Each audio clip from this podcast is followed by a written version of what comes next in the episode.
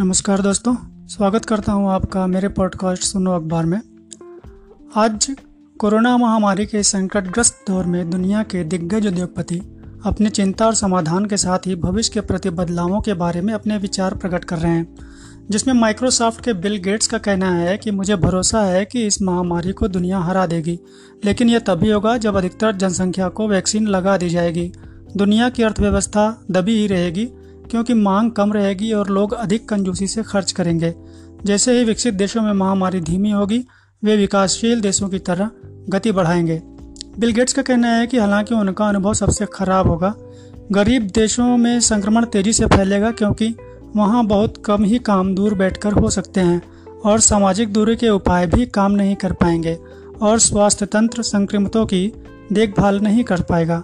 New York जैसे Covid 19 के सर्वाधिक प्रभावित शहरों का डेटा दिखाता है कि मैनहट्टन के एक अकेले अस्पताल में ही कई अफ्रीकी देशों की तुलना में ज़्यादा इंटेंसिव केयर बेड मौजूद हैं। गेट्स का कहना है कि मुझे उम्मीद है कि मध्य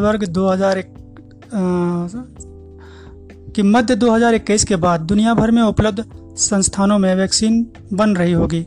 अगर ऐसा होता है तो यह एक ऐतिहासिक उपलब्धि होगी, जब मानव पहली बार इतनी तेज़ी से एक नई बीमारी की पहचानने और उसके खिलाफ प्रतिरक्षण का काम करेगा। प्रेगनेंसी जांच जैसी आसान किट्स भी विकसित होंगे, जैसे बस उन्हें अपनी नाक के भीतर से स्वैब लेना होगा। रिसर्चर अब एंटीवायरल की बड़ी और विविधता वाली लाइब्रेरियां विकसित करेंगे ताकि किसी नए वायरस के आने पर उन्हें तेज़ी से स्कैन करके और प्रभावी इलाज करने में सक्षम हों। बिल गेट्स का कहना है कि दूसरे विश्व युद्ध के बाद संयुक्त राष्ट्र जैसे संगठन बनाए गए तो कोविड 19 के बाद नेताओं को अगली महामारी रोकने के लिए नए संस्थान बनाने चाहिए।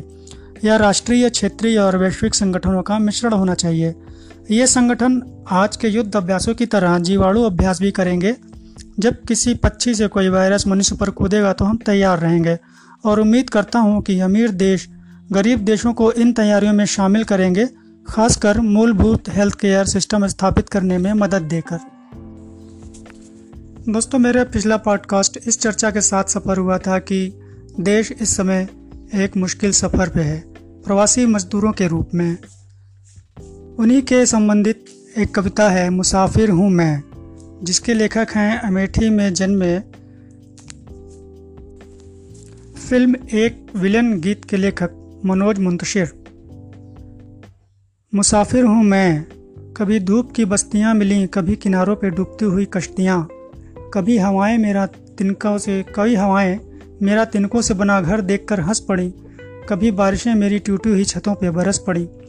ज़िंदगी ने जब भी आजमाइश के लिए पुकारा, मैंने एक ही जवाब दिया, हाजिर हूँ मैं, मुसाफिर हूँ मैं। रास्तों से राब्ता है मेरा, किसी पते पर देर तक ना रुकता हूँ ना ठहरता हूँ। मैं मुश्किलों से नहीं, मंजिलों से डरता हूँ। मुझे भटकने का खौफ नहीं, मेरी कायनात आसमां से ज़मीं तक है। मैं किसी भी गली से गुजरूं, पहुंचना तो तुम्हीं तक है।